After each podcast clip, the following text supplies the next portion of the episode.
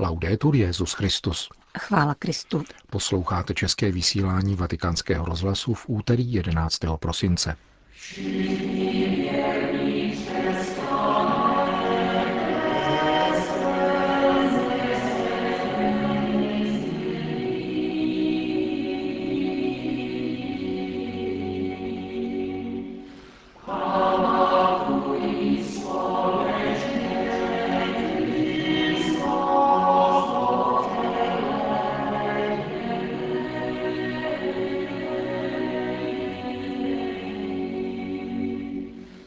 Křesťan má zářit útěchou, kázal papež František při raním v kapli domu svaté Marty.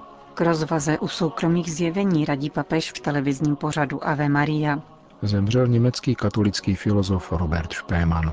Od mikrofonu přejí nerušený poslech Milan Glázer a Johana Bronková.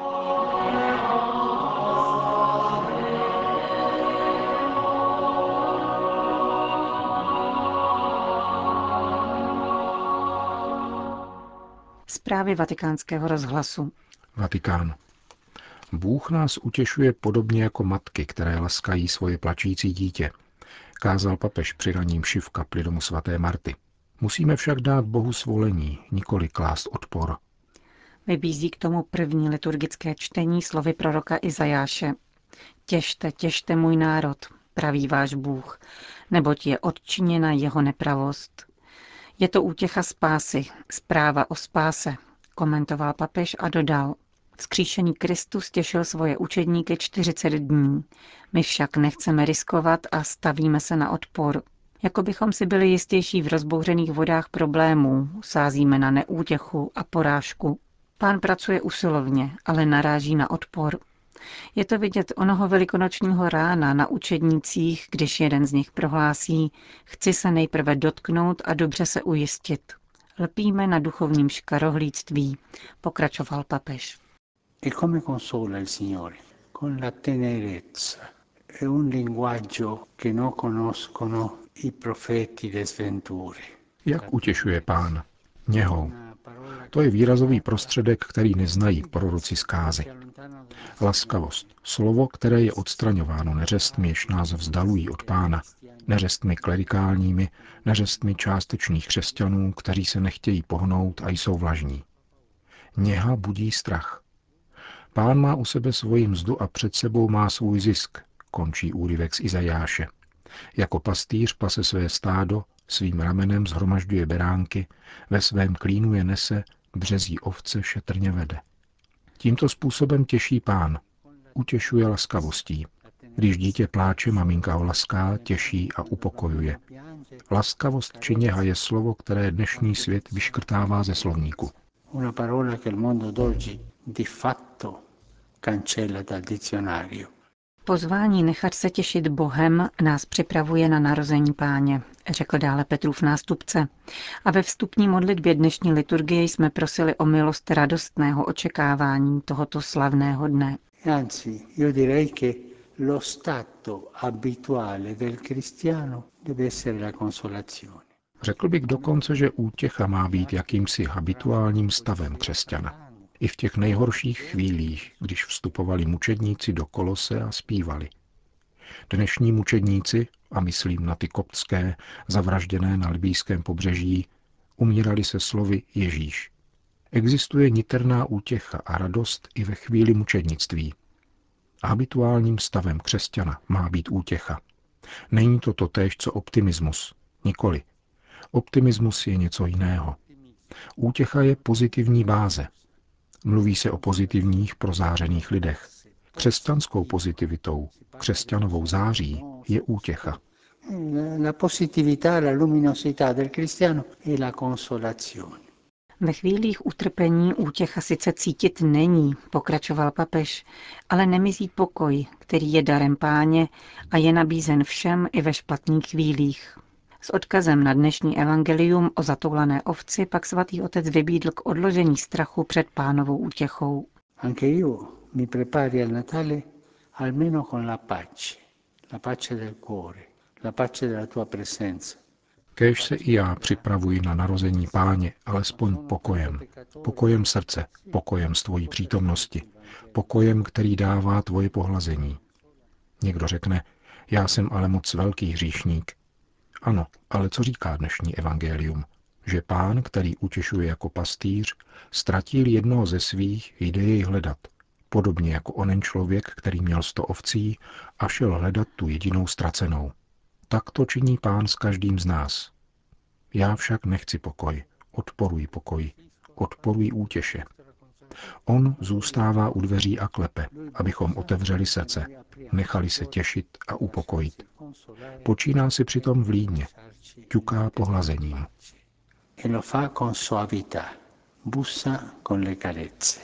Uzavřel papež František kázání v kapli domu svaté Marty.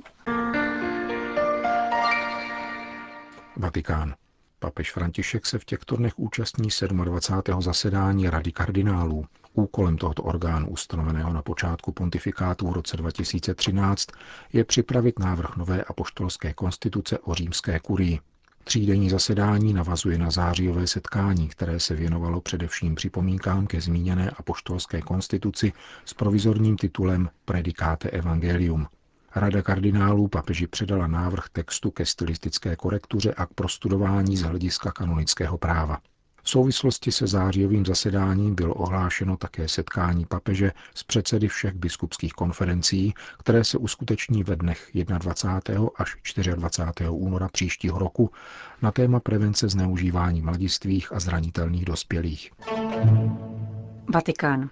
Obezřetnost katolické církve v souvislosti se soukromými zjeveními, význam chvalospěvu Magnifikat a úcta muslimů k paně Marii. Těchto témat se dotýká papež František v dalším dílu televizního pořadu Ave Maria, který každé úterý večer vysílá kanál italské biskupské konference TV 2000. Se soukromými zjeveními se někdy přehání, církev v tomto ohledu zachovává rozvahu, odpovídá Petrův nástupce v televizním interview a upřesňuje. Víra se opírá o evangelium, zjevení a jeho tradici. Takzvaně soukromá zjevení někdy bývají problematická, doplňuje papež, a to tehdy, když vizionáři anebo tlumočníci těchto zjevení prohlašují, s Marií se to má tak či onak. Maria totiž prstem ukazuje na Ježíše, ale pokud se člověk zastaví u pohledu na Marijin prst a nehledí na Ježíše, nejedná podle Marijina srdce. Znamená to, že s tím zjevením není něco v pořádku, vysvětluje svatý otec.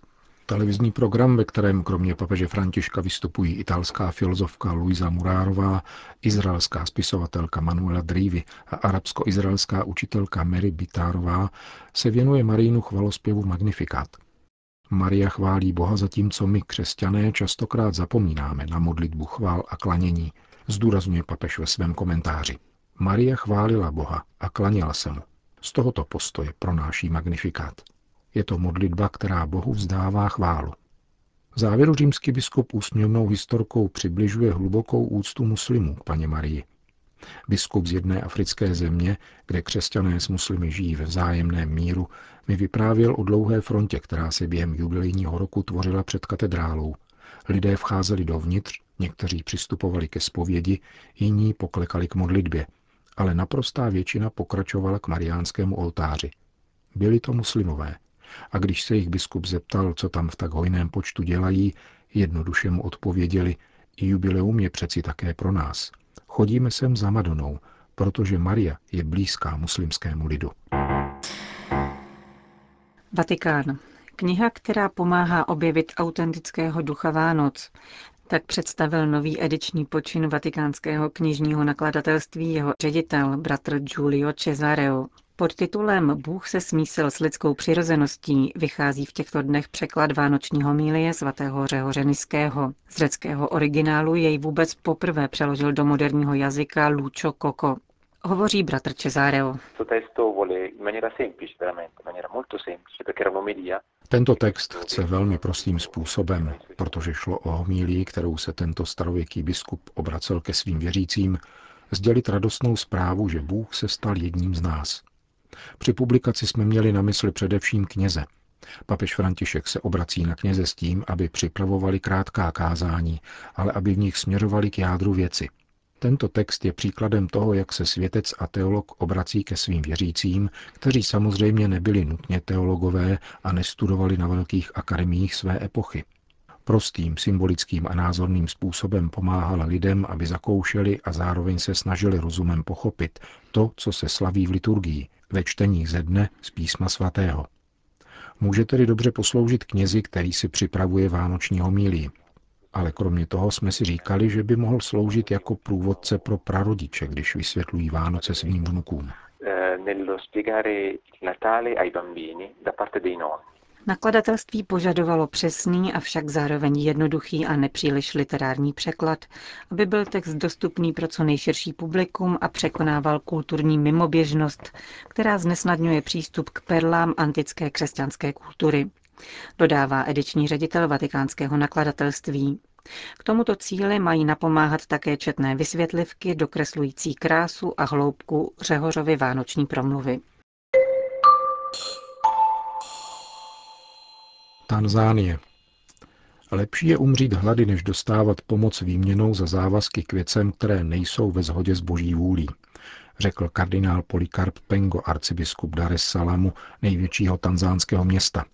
Upozorňuje, že v této africké zemi dochází k pokusům o ideologickou kolonizaci pod pláštíkem humanitární pomoci – Kardinál Pengo požádal tanzánskou vládu o odmítnutí každé zahraniční pomoci, která je podmíněna přijetím západních kulturních norem, například ohledně homosexuální kultury.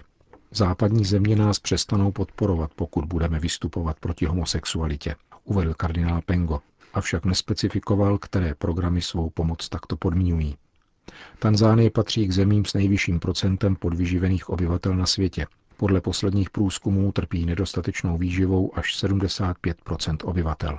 74-letý kardinál se nicméně domnívá, že vláda nesmí akceptovat určité formy diktované zvenku bez ohledu na cenu s tím spojenou. Nesmíme akceptovat věci, které se nelíbí Bohu, a pokud máme hladovět kvůli tomu, že jsme na to nepřistoupili, umřeme raději se svým Bohem, řekl kardinál Pengo.